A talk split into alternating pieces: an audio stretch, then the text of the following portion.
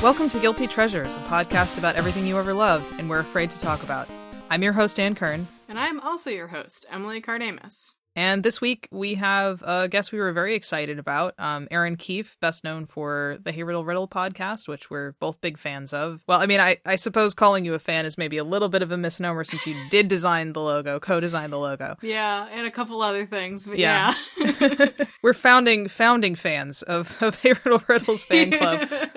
Erin brought as her topic improv, which she was initially concerned about because she is in fact fairly well known to do improv. This is not something she's doing in underground secret improv clubs, you know, late in the middle of the night on Saturdays or something. Um, it's not it's not that kind of thing in her life. But also, I think we both felt that uh, it was an interesting topic to talk about because it's we determined that improvisers, in fact, don't really talk about it that often with non-improvisers or maybe even with other improvisers. That it's something that they do, but maybe something that they don't analyze that much. And we also felt like having women who are in comedy have a platform to talk about that and talk about that experience was important. Yeah, and it was definitely interesting because I think both of us are coming from it from like obviously we both listened to a lot of like improv podcasts. We're Mhm. kind of like fans of the form, but I've never done improv, and so I've I've only seen it like as an on an observational level. Uh, so we kind Yeah. of I think we kind of had two different approaches to like things we wanted to talk about and like questions we wanted to ask because I was coming from it from like a very like bare bones. I've only been an audience member, and and you have a little bit of experience with, with Yeah. actually performing and doing improv. Yeah, I have some professional acting training, which is a really grave overstatement of what I actually did when I was a, a kid. It doesn't really count, but it gives me uh, some sort of background in what that experience is like from the other side and how you talk about it a little bit. But I think it was definitely talking to somebody who does it professionally is a totally different thing. Yeah, absolutely. And I feel like we talk about this a lot when it, we get people who bring on topics that are very much like an art form or Mhm. a performance form where we kind of feel like the conversation also can be applied to like a lot of different art in general or Yeah. like life in general. Um it was really lovely to hear Erin's perspective on what she does because it was so like there were so many things especially about her being a woman in a field where like that's still pretty like we're not like we're not in the golden era yet of like everyone's you know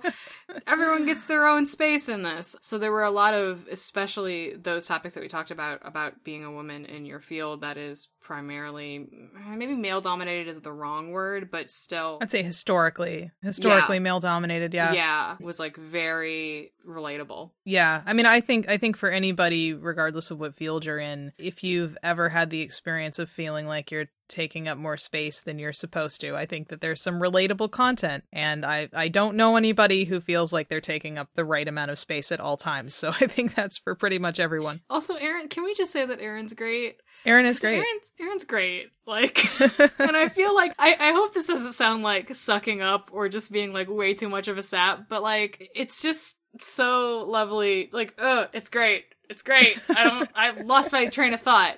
this is how you can tell that this is in fact improvised and not scripted when we do these intros. This is the only bit of improv that we actually do, and not particularly well at that.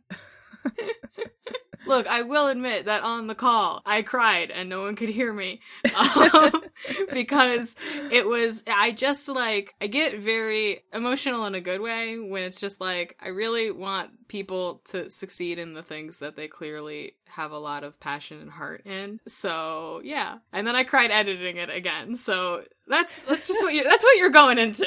This makes it sound like it's going to be sad, and it's not. It is actually, I think, a pretty not. funny conversation, unintentionally, maybe. Yeah. No, and I'm a, and like for context, I'm like a good. I, I just like cry at everything. I cry at like happy emotions. So like it was very much like a like good, lovely like swelling of emotion. Well, we we can promise you almost the full range of human emotions in the course of this conversation. How's how's that for a pitch for the for the interview?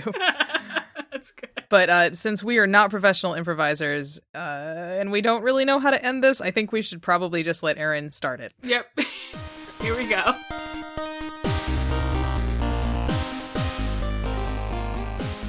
So, just to start off, if you can introduce yourself and anything about what you do, projects you work on that you'd like to talk about, and then uh, introduce your topic. Oh my gosh, I should have written something down. My palms just got formal. so sweaty. um, my name's Erin Keif, and I am a podcaster and comedian who lives in Chicago, Illinois. You may know me from Hey Riddle Riddle or from uh, knowing me in person. My topic today is improv comedy. So, so I'm going to start with like probably the most obvious question, which is, uh, how did you get started in wanting to do improv? Well, okay, so I did short form improv in high school, but we never really did any shows, and I was president of the improv team, which just meant like we sat on couches every Wednesday night and made fun of each other.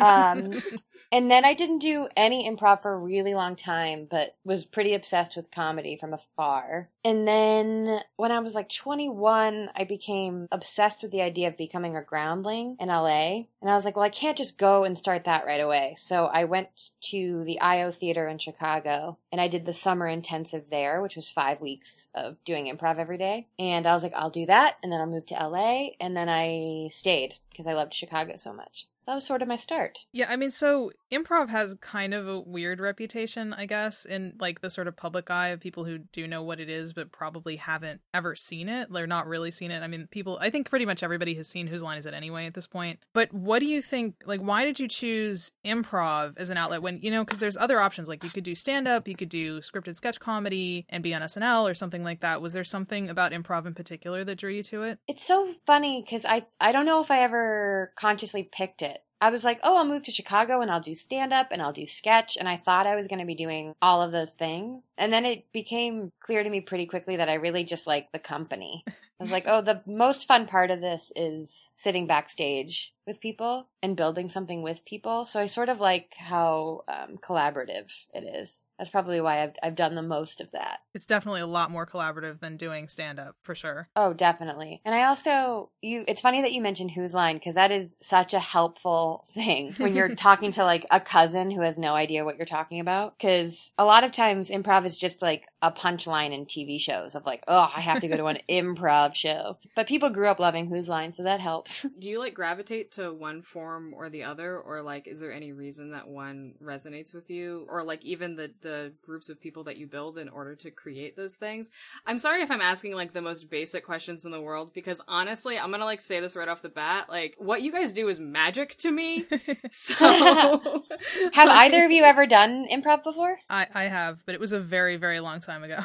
Is it one of those things that you have zero interest in? I think like for me it's I'm interested in it like I but I it's one of those things where I want to always see the magic. I want to see it happen because then I get like very excited when I start to like see all those pieces fall into place and see like a really cool like performance happen and like all the performers working together. And, and I like watching that from afar. And I also have horrible stage fright. So like yeah. Oh yeah, me too though. I have horrible stage fright, which is crazy cuz I do improv like 6 times times a week, but sometimes it's still debilitating. Yeah. Like last night, I did a show I've never done before with a lot of improvisers who I've watched since I moved here. Oh, and oh, wow. I had to go to the bathroom and like take a second and get my hands to stop shaking. It still happens. Um, what was your question earlier? I'm sorry. I feel like I. Oh no, it's it's fine. I I think I sort of asked: Is there? Do you prefer one form over the other, or what are the merits that draw you to either? Oh, like long form and short form. Yeah. Improv? I prefer watching and doing long form improv because it's more story based. I will say though, I think all of the funniest long form improvisers did short form in college or growing up a lot of the funniest people in the city did ComedySportz for years and years before they ever did long form. Like JPC, John Patrick Coan, for example, was a huge short form person for most of his life. So now he's so fast with hard jokes. Like if you do short form, you're you get really good at doing hard jokes faster, I think. Yeah, I kind of want to circle back briefly about um having stage fright and doing improv anyway because it seems like the most terrifying thing you could do if you if you're nervous about being in front of people. Like I mean that was certainly my experience with it, and I think probably why I didn't like it very much was I found it well, I mean a lot of it was my drama teacher hated me, but other than that, um, I think it just sort of it, it never quite connected with me in the way that I wanted it to because the idea of it being so immediate and not knowing what was going to happen psyched me out so much that I think I couldn't ever quite get in the headspace to like click with it and and just run with things because I was too anxious. Like how do you how do you deal with being nervous about being on stage and doing something where you literally don't know what's going to happen next? I don't know. I'm still learning that. And now the older I get to, the more I'm nervous for scripted things because there's no reason that should be bad. And improv should be bad, and it's a miracle when it's not. so, like, when it is bad, you're like, what did you expect? This is stupid and we're making it up. But when it's good, it's magic. But anything scripted or like anything prepared, the expectation to be good is much, much, much higher. So that makes me nervous. I also, I try to think of like, that's an interesting question. I'm like last night in that show, for example, I was so nervous and the kind of nervous where I was like, I don't think I'm going to walk out there. I'm on the side. I think I'm frozen and I'm not going to go out there. But it was nine men and two women. And I was like, if I don't go out, that's going to make them look bad. And I just like, it, it's important that my voice is out there. Reminding yourself that you matter and that it will look weird if you're on the side. Like, it's mo- much worse to be paralyzed on the side than it is to be not funny on stage, if that makes sense. Yeah. Yeah. I don't know. It's hard. I'm just like blowing my own mind thinking about it. I have no idea. I also think that it, it's the reps that you get. So, like, when you first move to any city and you start doing improv, the first 10 shows, the stakes feel so high because you're like, this is how I'm introducing myself to this community and this world, and I have to have a good show, or why am I even doing this? Um, and this is what people will remember me by. But after you've done like 400 bad shows and you've lived, and your friends still love you, it's a little bit easier.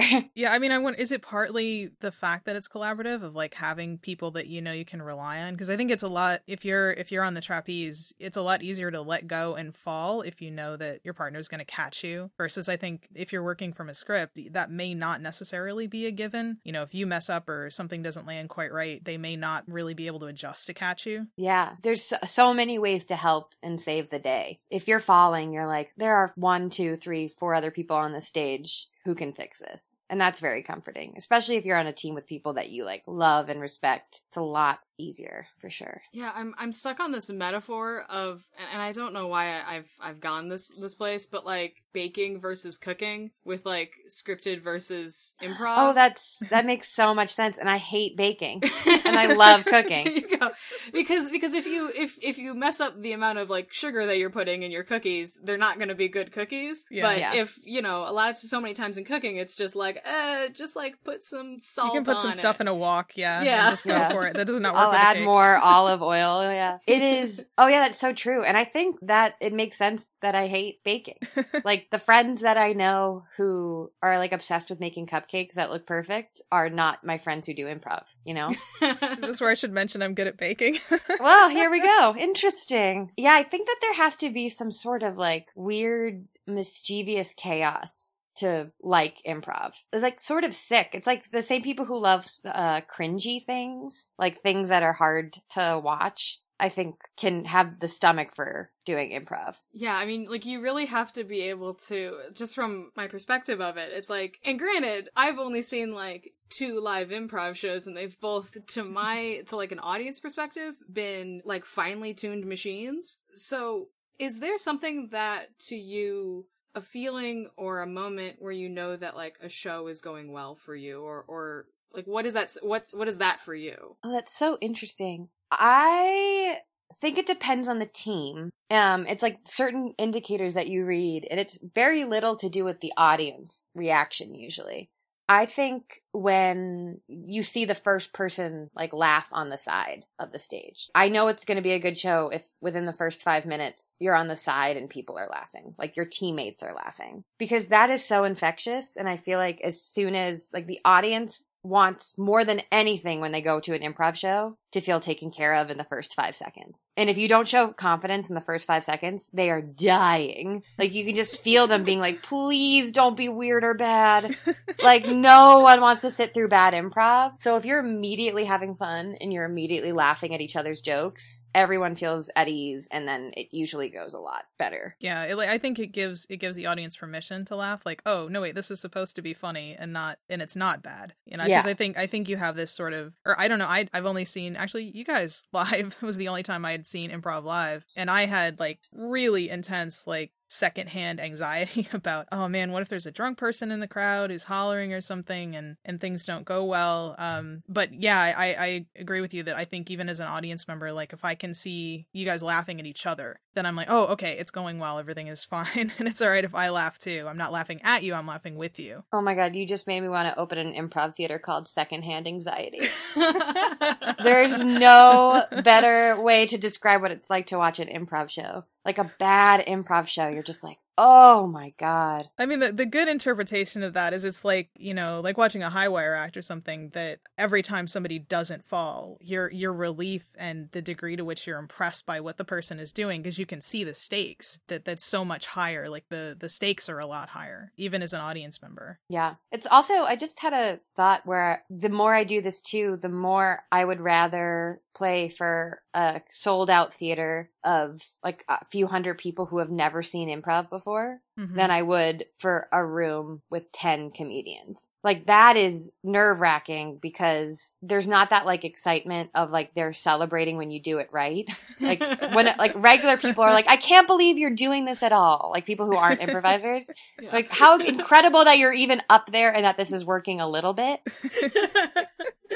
but when it's improvisers, they're like, "What else you got? Reinvent the wheel." Yeah. I was actually gonna ask because I I was this is more of just like a odd curiosity. Is like laughing during your own show an okay thing for for a lot of people because like I feel like there's such a I always think of like people complaining of like whenever people break on stage and it's like, "Oh, you're taking me out of the immersion." But like for me, like that's one of my favorite things because it's like it's like Anne said like, "Oh, it's like I know you're having fun and that is what's mm-hmm. also very fun." Is there like I don't want to say stigma, that sounds way too loaded of a word, but like thoughts around that? Totally. There really are. And okay, so over the last two years of my life, I have gotten so bad about that. Like it was a source of pride for myself when I was starting out. I was like, I'm going to commit. I am not going to break. Laughter's for the side of the stage. Like I and I tried so hard. And then I think it was starting to do Hey Riddle Riddle, where there's such a permission to laugh that it bled everywhere. And now I, I'm years of working hard to not break have completely blown up in my face and everyone just knows me for dying laughing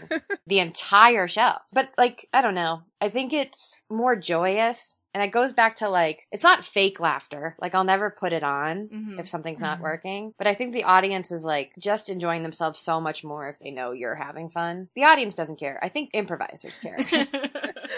but I don't know. I'll, i need to try to stop it. I'm working on it. Is the side of the stage like fair game of just like you're there, you're ready, but like you can also kind of like enjoy your other team members performing? I had a few teachers when I was going through IO that were huge about side of the stage stage etiquette and that mattering, they would call you out every time your arms were crossed. Like you're not supposed to cross your arms. You're also not supposed to shake your head because that is like a habit that a lot of people will do. Like they're just listening and their heads moving, but it looks like disapproval. And then I, I'm on a team, a Herald team at IO Chicago called Comet. And we've had maybe three coaches at this point, and they've all been like, you draw attention to yourself. You all have the craziest, loudest laughs that it seems like you're like, look at me when you're on the side because we're just cackling like crazy people. So like it's a little bit more polite if you can to like dive backstage or turn your head or try to be quiet while you're laughing laughing because you're not trying to like people will look where the sound is. But oh yeah, I giggle the whole time. I'm so bad about it. I would argue though, like that is what is amazing about that. Like I don't know, but I'm also the type of person who really enjoys the moments when I can see that like it's like oh these are people, like these are just people mm-hmm. having fun and doing a fun thing. So maybe I'm in you know a specific group of like no, I love seeing that happen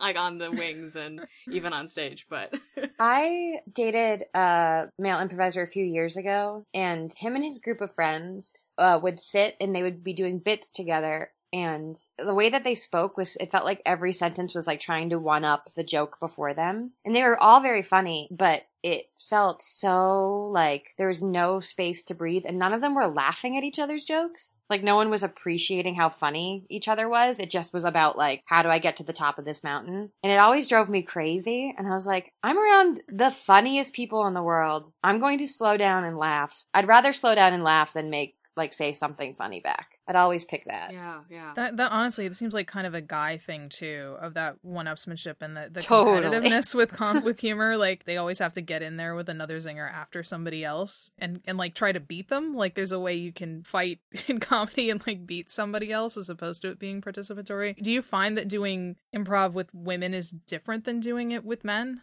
Does it vary at all? Yes. Um I mean there's obviously like all sorts of people and cases that like I don't want to generalize too much. Yeah. Mhm. But I will say I mean I also improvise I'm so lucky with the men that I improvise with. Like they're all incredible. Like I don't I'm not really on an any team where there's like a nightmare dude and that's not the case for a lot of people. But when I improvise with women, I'm on a team called Brady with two women named um, Olivia Nielsen and Layla Gorstein. And when we do a show, no, we're not making each other wives and girlfriends and moms. Like a, oftentimes when you're a female on a improv team that's mostly men or even have like a few men, I don't know what it is. They cannot help themselves. They will make you a mom, a girlfriend, or a wife. And one that is truly just there as like a conduit for whatever the male character is trying to do.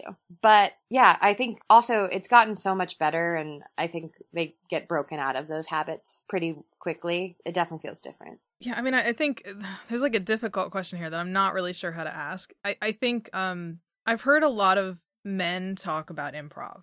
And when they talk Mhm. about improv, they tend to talk about other men and they tend to sort of affiliate more with other men and not be as inclusive as they could be, not just with women, but with, you know, non binary people. And I mean, there's this huge spectrum of people that they could be including. And I have heard that this is a problem in, in comedy at large. Have you encountered any sort of barriers to being in comedy at all that, or specifically in improv, that you think are maybe because you're a woman? Yes, definitely. I do think I came at a wave, like I came at the end of a time where it was way harder for women. And then a lot blew up and a lot changed. And a lot of the theaters in Chicago had to get their shit together pretty quickly. And it's definitely been better since then. Oh, but it's pretty constant. I think what has happened a lot, and I know I, this is a lot of other women's experiences because I have this conversation so often, is on an improv team, a lot of women feel like they have to keep convincing the men that they deserve to be there and that they can be trusted. Whereas they will, like, the men will just immediately trust the other men, but it's sort of like a constant battle to convince the men on your team that you're funny. I also know that I heard this through the grapevine, so I'm not 100% sure if it's true, but I heard uh, when improvised Shakespeare still wasn't letting women in, one of the reasons why they gave is that women stop action on stage. Like instead of joining in and saying yes to whatever the action is, they like take a moment to scold or point out like how moral it is, which is not true. That was so maddening to hear. And then I also think that I'm a pretty aggressive improviser. Like I initiate a lot of scenes, I edit a lot. Like I'm uh, pretty controlling, and I think I'm a shark. and when men are like that on stage, it's so celebrated. And when women are like that on stage, coaches and like male coaches and audience members will not like it. They like want you to be politely supporting the men sometimes. Yeah, this is definitely an environment that will probably sound familiar to pretty much everybody. Not Oh, not yeah. just mean even outside of comedy that that atmosphere of kind of constantly needing to prove yourself, but if you try too hard, then you're sort of threatening or they don't really want you in the space anymore. Exactly. That's why I really have loved doing the show World News Tonight at the IO Theater because the people who've been doing that have been doing it so long and they are all geniuses. And I feel like I can play my most aggressive there. I can be a mm-hmm. shark and I like my Yeah. mindset the whole time is like, I'm going to destroy you all. Like it's very mischievous and fun and they're not afraid of how much space I take up. It's very, very fun to have that freedom. What would you say the environment? Because obviously, like improv has to be collaborative by nature, but is there kind of a competitiveness to being not the funniest on stage, but like getting that moment that fits perfectly? Or I guess like does that collaborativeness also bounce into competitiveness, and how does that like work out? I think that's something that you grow out of. I think for Mhm. sure for the first few years of improvising, everything feels competitive and people can feel like a threat to you, like on stage and off. Because you just want like the same opportunities as people and also you want to feel like you're the funniest one in a show. But the older you get, the more you realize how good you look when you make the space for other people Mm. and how much more fun it is Mhm. when you're making space for the funny people around you. It's definitely a still competitive competitive environment, but it's less so with improv the older you get. It's more like when you start writing solo material and like auditions for SNL and stuff, like that's where it gets a little bit more competitive. But improv, luckily, if you're good at it and you've been doing it a while, it's really about the joy of each other's company. So, how do you know in a show? Like, I mean, Emily kind of asked this question, but I think I have a slightly different version of it. Like, when you're in a show, if it's sort of like a roller coaster, like, how do you know where that kind of peak is of that hill where, you know, sort of gravity goes away and it's the most exciting moment? Like, what, what are the circumstances that makes that happen? Or what is, what does it feel like for you on stage? It's so I love moments like that where the show kind of swells to something like a crazy energy. It's the best because uh, you black out. it's that it's like why improv is so great is how absolutely present you are and there's no thinking. It's just like doing without any filter. And when I stop feeling like I'm co- like really in my head and worrying how I look or sound, or if I'm playing too much, or if I'm like saying too much, or if I'm taking up too much space in that show, if I stop thinking about that and I'm just going solely on my impulses, I know we've gotten to that point of the show. It's also like watching a lot of improv. You go, "Oh, I've I've seen shows. I know where we're at right now." that's that's so interesting to hear that there is like a pacing to it because I think as an audience member, especially if you've come into it not really knowing what to expect, but like I think so much of that feels so seamless to an audience member and so like to hear you talk about the fact like like there is there are these moments and you know like where things are coming and where a scene could go from there or, or like the the feeling of that that's so like interesting to hear because like from my perspective it's just like you guys are all working amazingly in tandem and i don't understand how it's happening I think most improv theaters teach the Herald, which sort of makes you realize how not magic a lot of improv is. Because it's a form that you're doing, and there's certain things that you have to hit. It's like a roadmap um, for how to do improv. A lot of the shows I do are not heralds, but since we've all done so many of them, the rhythm of like what needs to come next or when it's time to see characters we've seen before is sort of ingrained in your body because of the heralds. And if you, for people who haven't done improv before, herald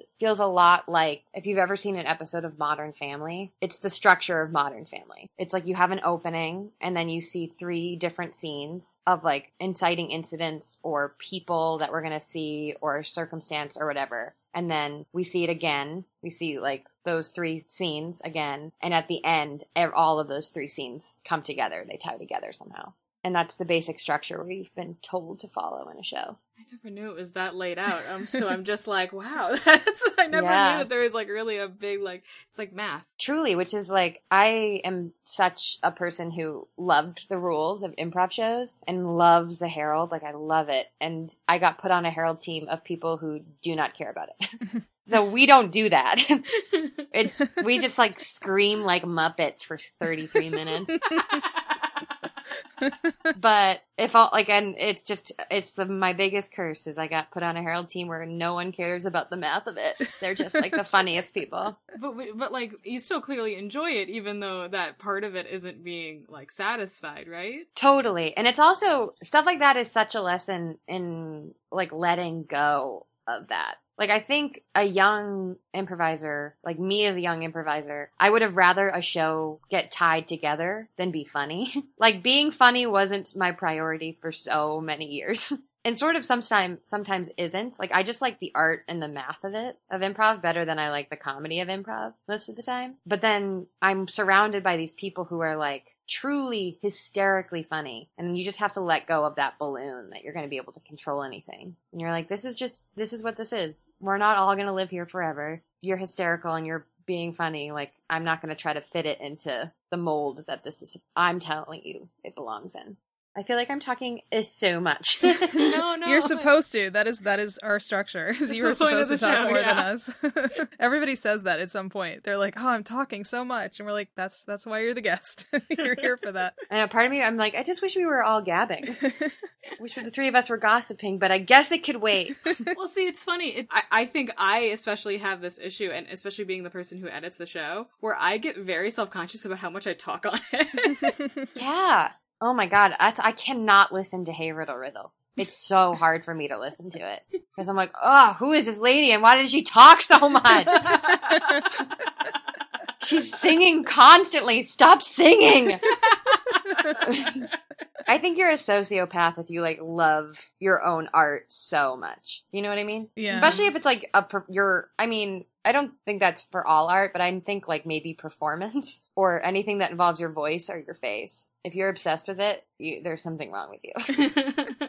Well, I mean, you sort of wonder what you can learn from yourself, I guess. Like, I, I mean, I think in any of the arts, if you're not like constantly exposing yourself to other people's work, then it's harmful to your own. So if you're taking up all of your time kind of focusing on your thing or like listening back to your thing, then I think it's harder to make time to do that, like to do your Oh, totally. homework effectively. I mean, it's joyful homework, but it's still homework. hmm Completely. I um my boyfriend and I get into this argument a lot where he thinks I'm an easy laugh. He's like, "You laugh at everything, everyone always." And I get so mad because I go, "No, you don't understand. Like it's actually really hard to make me laugh." And before I moved to Chicago, it was very rare I'd laugh at all. Which Mhm. sounds so depressing, but like it's really hard to get me to laugh out loud. And then I just came here, and the improvisers here are so funny, and like all the comedians here, that it like unlocked my laugh. And now people think I laugh constantly at everything. But I'm like, no, no, no.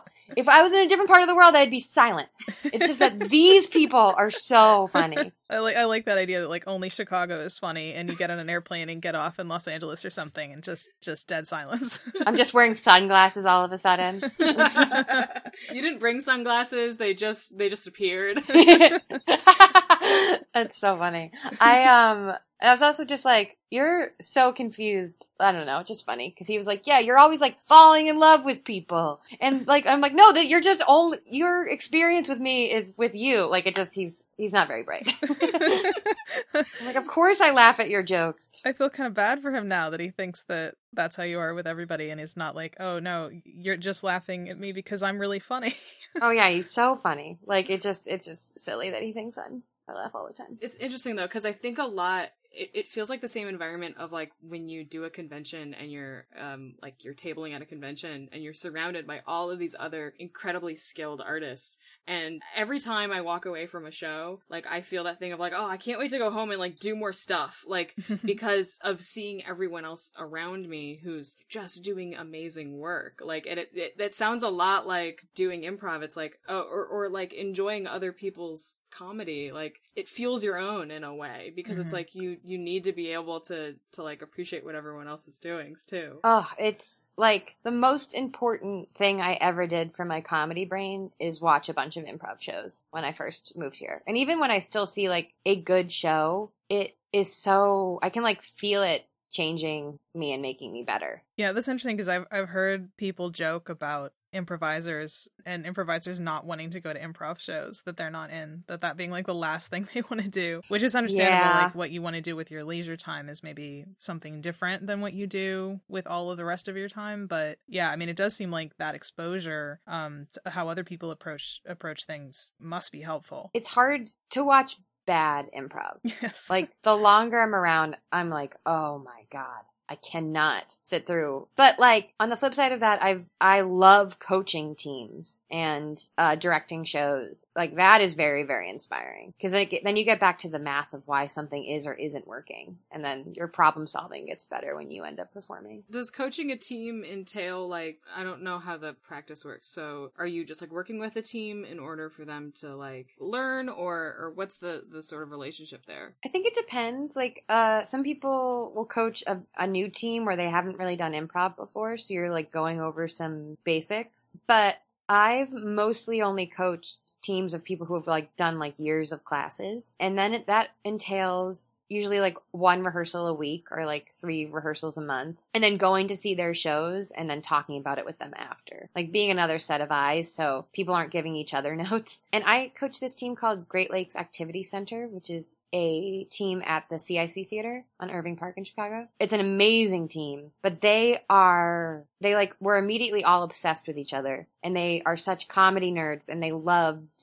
and, but also like artists and they were kind of on the hunt of like what is our thing? Like what do we do best? Like what form can we create that showcases who we are. So I would just go in every week with like a different improv form that's been invented or exercise or something to try to unlock our like like process of elimination of like how their show should feel. It's just I I can't help but like relate it to like the visual art part of my brain because there's so much totally like uh discussion about like you have to find your style and you have mm-hmm. to find your your niche and you have to specialize and this is at the top of my brain because it's been a thing I've been thinking about for a long long time time, uh, but especially lately. But I think a lot of times you just end up falling into it. You don't like if you seek out the like style that you want to pursue, uh, it never quite works the, the the right way. Versus like when you just kind of do whatever, not do whatever, but like you create honestly, that is going to appear or develop without you like actively looking for it.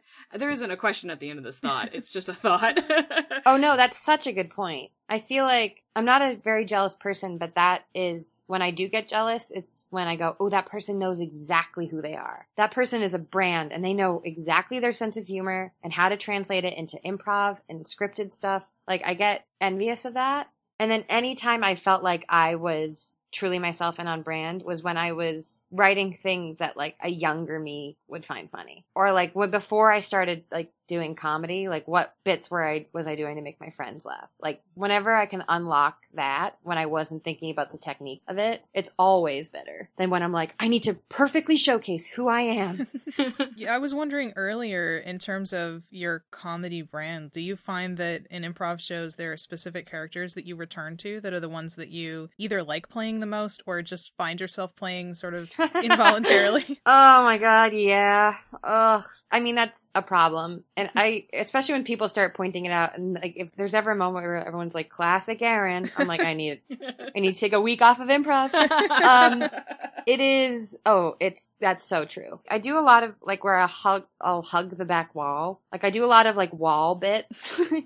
oh god, this is so cringy. Oh, I'm like, I can't even, I like can't even, uh, I can't do this. I'm so embarrassed. I'm so embarrassed by myself. It, but it also is, I'm trying to think of like stock characters I do. I do a lot of like teenage boys, frazzled moms drinking wine.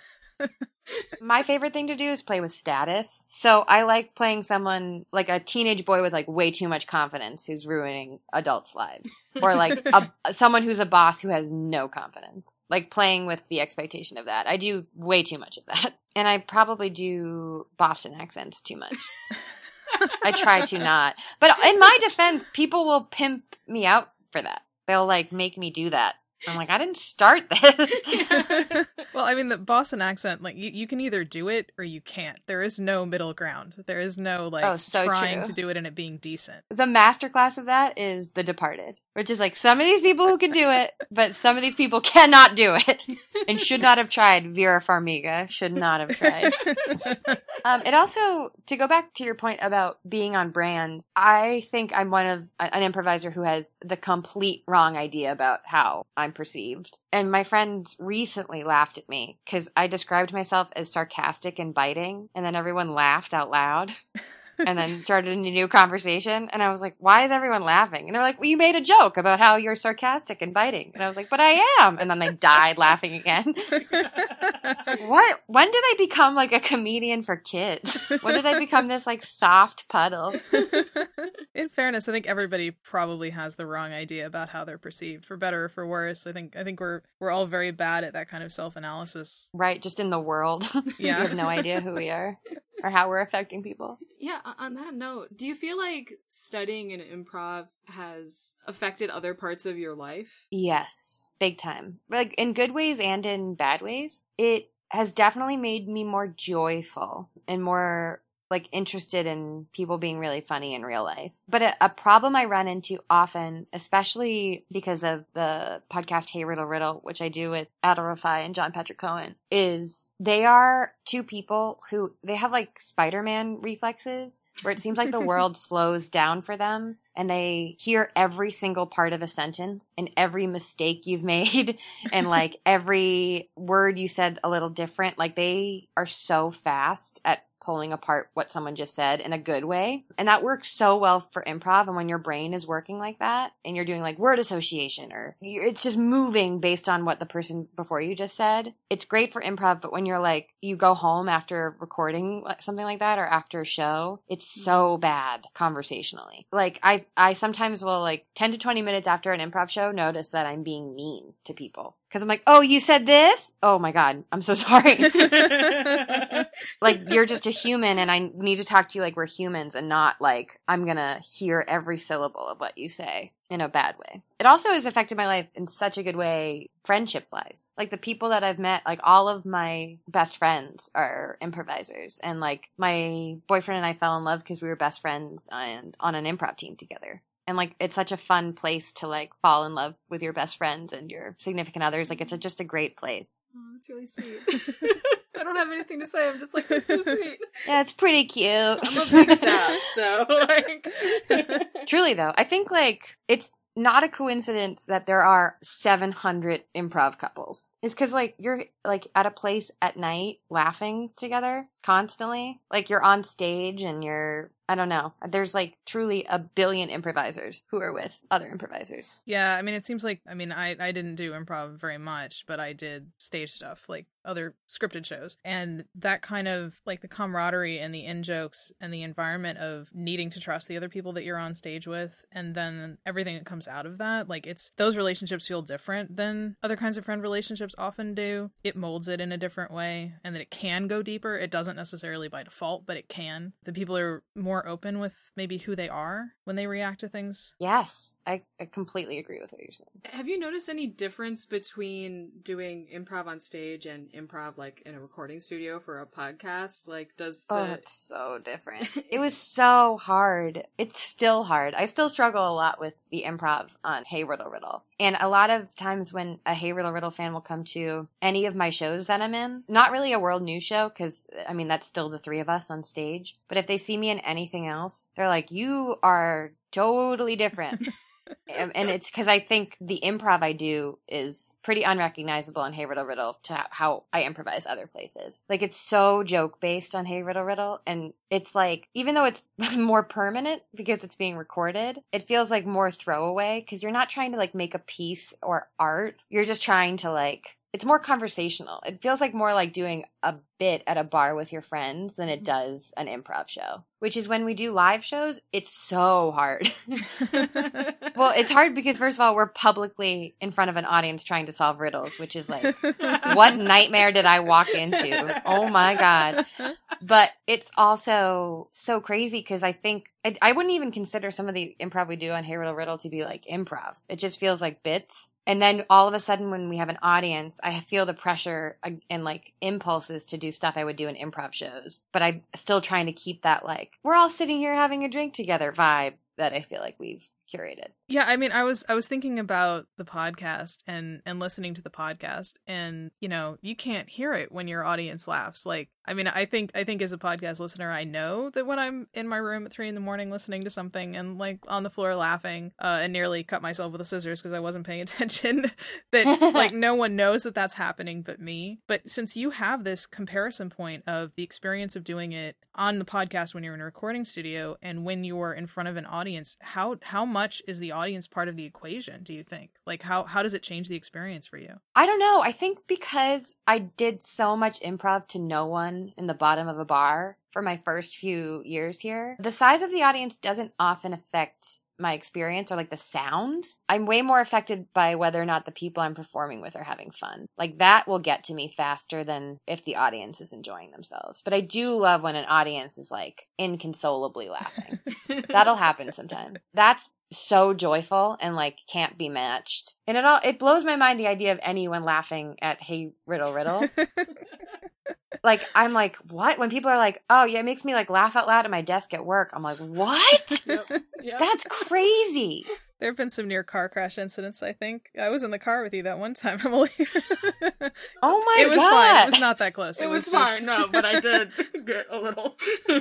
See, that's crazy to me. Although, have you listened to the Teachers Lounge podcast? I have not heard it yet. It's on my list to like listen to, and I haven't gotten to it yet. Okay. Speaking of improv, I think every single person who's about to do improv or is an improv student or has been improvising for years should listen to this podcast. It is the best example of good improv I've ever heard because it's for these four men who are improvising, pretending to be these characters who are four teachers in a teacher's lounge and they have a different guest every week. But the way that they give gifts to each other and how quickly they agree upon the reality that they're discovering is perfect. And they make it seem so easy and joyful, but I have had to get off of the train because I've been crying laughing so hard at that podcast.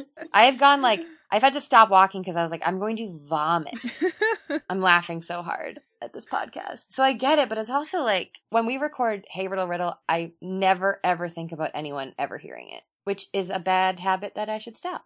I don't know. I'm trying to decide if that may be a universal podcasting experience that you're kind of aware of the fact that there may be an audience, but because you can't see or hear them, and you know you're in a, in your bedroom not wearing pants or whatever when the circumstances that you're felt recording. personal because it was. I am I am currently sporting sporting uh, NASA men's boxer shorts from Walmart. I will put myself on blast with that one. You But I do live in Florida, everyone I was in my room, not wearing pants.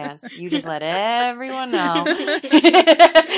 totally. Like I, if I were in front of an audience that was like immediate, I would never be like, I have a UTI right now.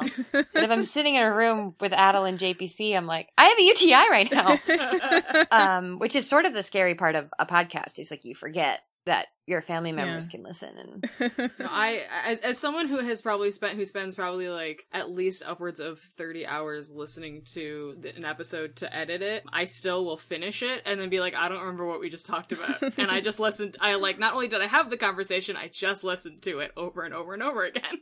And that's the thing with podcasts and improv have that in common because once you've said it, it's out of your brain. And then months later, someone will come up to you and like say a joke and you're like, what? what are you talking about? Like people will say a quote and I'm I'm like, I have absolutely no idea or even a guess of the context to that. Because again, I, I try to not listen back to I'm in charge of listening to our Patreon episodes, but I don't I don't listen to our main feed. yeah, we've we've joked about the microphone being a black hole. It's like a sin eater. You just say things into the microphone and then it's gone. From your perspective, it's completely gone. It's gone forever. Yeah, I feel like we haven't talked at all about maybe one of the more interesting things about improv, which we sort of circled it, but we haven't really talked about it. That it's ephemeral, that it's usually not recorded, usually not on TV, usually not preserved in any way, that it's this temporary thing for whoever is there that night and then it's gone. Do you have negative or positive or a mix of feelings about about that part of the experience? Is it different because of that? I think my mind always changes on that. Especially if it's a bad show, you're so grateful that it's not permanent. but it's also what makes it magic and people wouldn't be laughing as hard or having as much fun if it was permanent. And IO used to film every single one of its shows and then it would be posted online or you could watch them live. And I think like my parents would go and watch some of my shows and they would like laugh and like it, but it's not the same as being in the room. It also has made me like feel more appreciative about the stuff I've made that is permanent. Like Hey Riddle Riddle or like any scripted stuff I do. You learn to appreciate both, I think, if you do both. Yeah, well, and I think there's especially something about a live experience that you know isn't being recorded in any way, where everyone in that room has to kind of make an agreement. Like the performers and the audience basically are all saying, like, okay, for the next 30 minutes or, or however long the show is, we're just all gonna exist in this moment because after that, it's totally gone. Like, there's no way to go back and re-listen to it or share it with anyone else. It's just in that space. I think it also makes you like sometimes I get self conscious in front of groups of people and I can feel pretty superficial where I like wor- am worrying about how I look. And if improv shows were filmed and were permanent, I would not be playing that stressed out mom drinking wine. Like I would be maybe more contained and more like mm-hmm. presentational about the way I presented myself because I'd be like, "Ooh, that someone's gonna watch this back later," but instead I can like let the chaos in and not be self conscious. I'm trying to decide if this is too personal a question. like, Go kind of for a it. serious question. In improv, you you have to kind of maintain this energy, and like you're saying about chaos, and and trying to find this moment where you're sort of incredibly present, but sort of also not present in the way that you normally are in your regular life, to, to get out of your head a little bit uh, and not be second guessing yourself. What prevents you from getting in that space? Like what scares you the most when you when you're about to go on stage? Do you do you know what it is? Or even when you are on stage like what seems frightening? Oh, I think if the energy that you feel when you walk into that building will define what kind of show you have. What scares me the most, because I most of the people I perform with now are my very close friends, is like disappointing them or hurting the experience for them or them being mad at me. I get so worried about like economy of space. And I get, yeah, I think that's the biggest thing. I also I know I'm having a bad improv show when I'm thinking, "Oh my gosh, this show is like $18. Uh, someone had to work an hour at a job to be sitting here." And that will really let the fear spiral where I'm like, "Oh my gosh, I'm letting this audience member down and they worked an hour to be here." like it's that's not good. I'm gonna ask the inverse of that question then, in that when you are in those moments where that sort of fear and anxiety is starting to starting to spiral, what helps break you out of that and get you back into the space where you're taking up that space? eye contact. Eye contact with friends on stage. Like i if you a trick and this is always true good improv shows everyone's making so much eye contact with each other. And starting scenes making eye contact with each other. Bad shows no one's looking each other in the eye. It's always always the case. Or talking through objects. Like i think as soon as i am on stage and i'm scared and it's going badly i this has happened enough that i know how to fix it and it's making eye contact and making a statement about them and not an object. Because I think people will panic and be like, we have to wash the dishes. And they're like not looking at their scene partner. But instead of like looking at someone being like, you look great today, or like directing your attention back to people and not the space. That helps a lot. Yeah, as like an extension of that, is there if you had to give people advice about like what the most important thing to do in improv was or you know, either in a specific action or a, a general skill that you think is the most critical thing that you walk into a room armed with. Do you know what that is? Yeah, I might have a couple answers. Definitely when I was coaching a bunch, all the people I coached knew that like my biggest pet peeve was object based initiations into scenes. Like, this is a nice car. No, because then the scene's going to start a minute in after you're, you realize that it's not funny to talk about a car. I think eye contact. I also think gifting the person that you're in a scene with is the key to good improv, which is like a lot of people would disagree with me. There's like different theaters that teach different things, like the Annoyance Theater, which is incredible. Their school of thought is like take care of yourself, come in with a big character choice, and that's how you take care of your partner. But I think for young improvisers, the way to go is gifting the person that you're with with a fun gift. Like there's an improv exercise where you, the point to it, like the lay on of it, is you have to like two or three times in the scene say to your partner like you famously and then something that they do. Like you famously love to sing karaoke. Um and i think that would be my advice for young improvisers. Don't worry so much about yourself. If you're gifting your scene partner they're going to start gifting you back. So usually when we bring people on the show uh we ask them kind of at the end like to give the elevator pitch of their thing or if like if you ran into someone who was hesitant about trying improv for a, a myriad of reasons like what would be your pitch for kind of like giving it a shot my pitch and this is going to be a ramble and not a good elevator pitch but that's not my That's skill okay. set and i know myself I'm not a okay. succinct person. I would say you absolutely don't need to be pursuing a career in comedy to do improv. And I think if you're a person who's had a hard time feeling like you belong somewhere and or like you have a group of people that you work well with, improv is such a good thing for that kind of anxiety and fear. And I don't do improv for the performance part of it. Like you'll learn a lot, you'll be get better at public speaking, you'll get better at like knowing who you are, but do improv for the backstage conversations you'll have with people. Like the hardest you'll ever laugh is backstage before or after a show. And it's very joyful and I think it's worth it. If you have any interest, definitely do it. Oh no, they got off the elevator. They didn't like my elevator pitch. See, I Oh. wa- I was about to say, like, maybe I should try improv. well, it turns out Erin did do a good elevator pitch after all. It was a long elevator, but that's okay. We were going up to like the 75th floor. All right. I, I was thinking about this. I hope this is a good question. I'm never sure. See, this is the thing, Emily, is, is I tend to surprise myself about because I'm never sure. I'm always like, I have this other question and I'm not sure if it's a good question or not. How about you ask as many questions as you want and then cut out the ones I have boring answers to?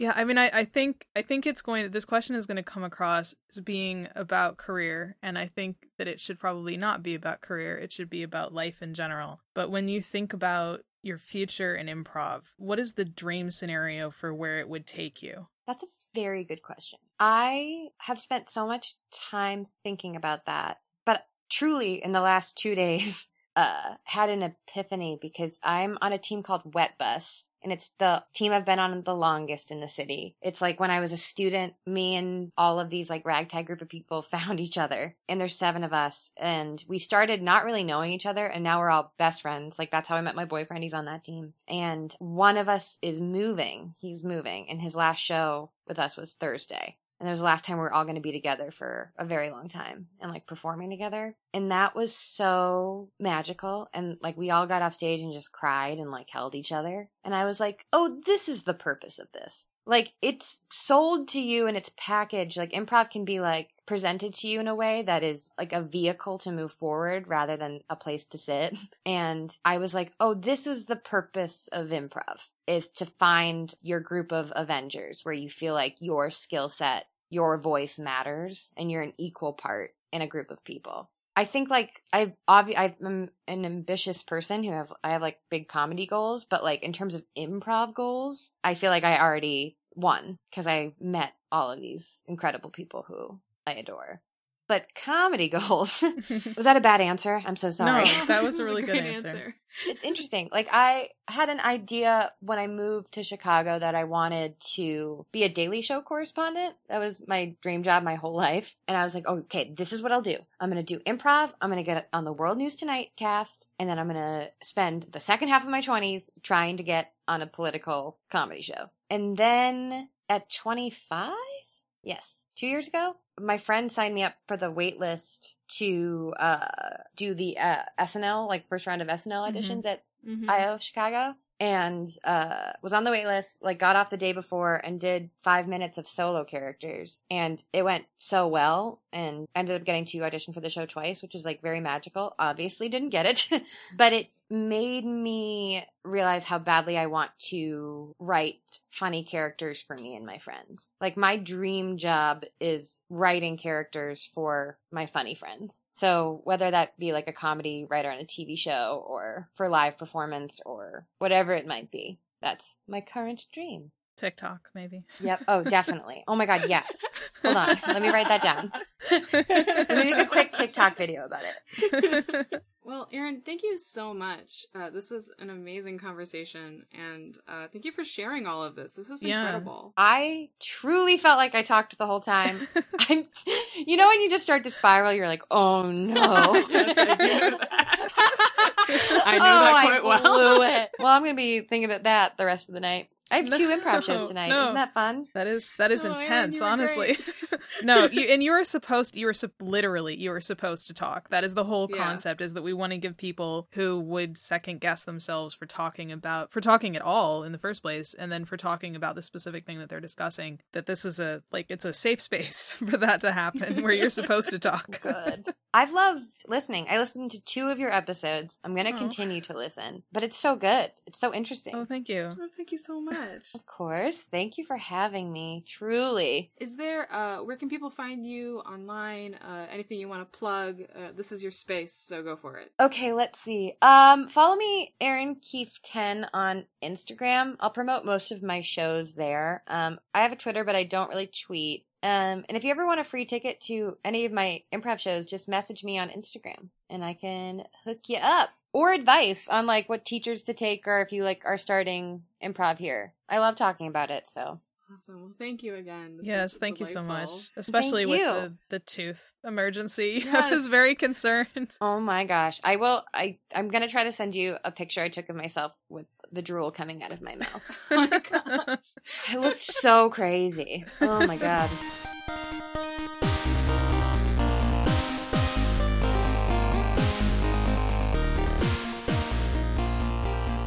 Thanks for listening to Guilty Treasures. You can follow us on Twitter at TreasuresCast. If you have questions or comments, you can hit us up there or via our email, guiltytreasurescast at gmail.com, or you can just use it to give us a one word suggestion for a scene. If you have a moment, please rate and review us on Apple Podcasts or the podcatcher of your choice. And if you like the show, tell a friend or join an improv team and form a lifelong bond of friendship through comedy. Until next time, let the dragon in your heart be happy.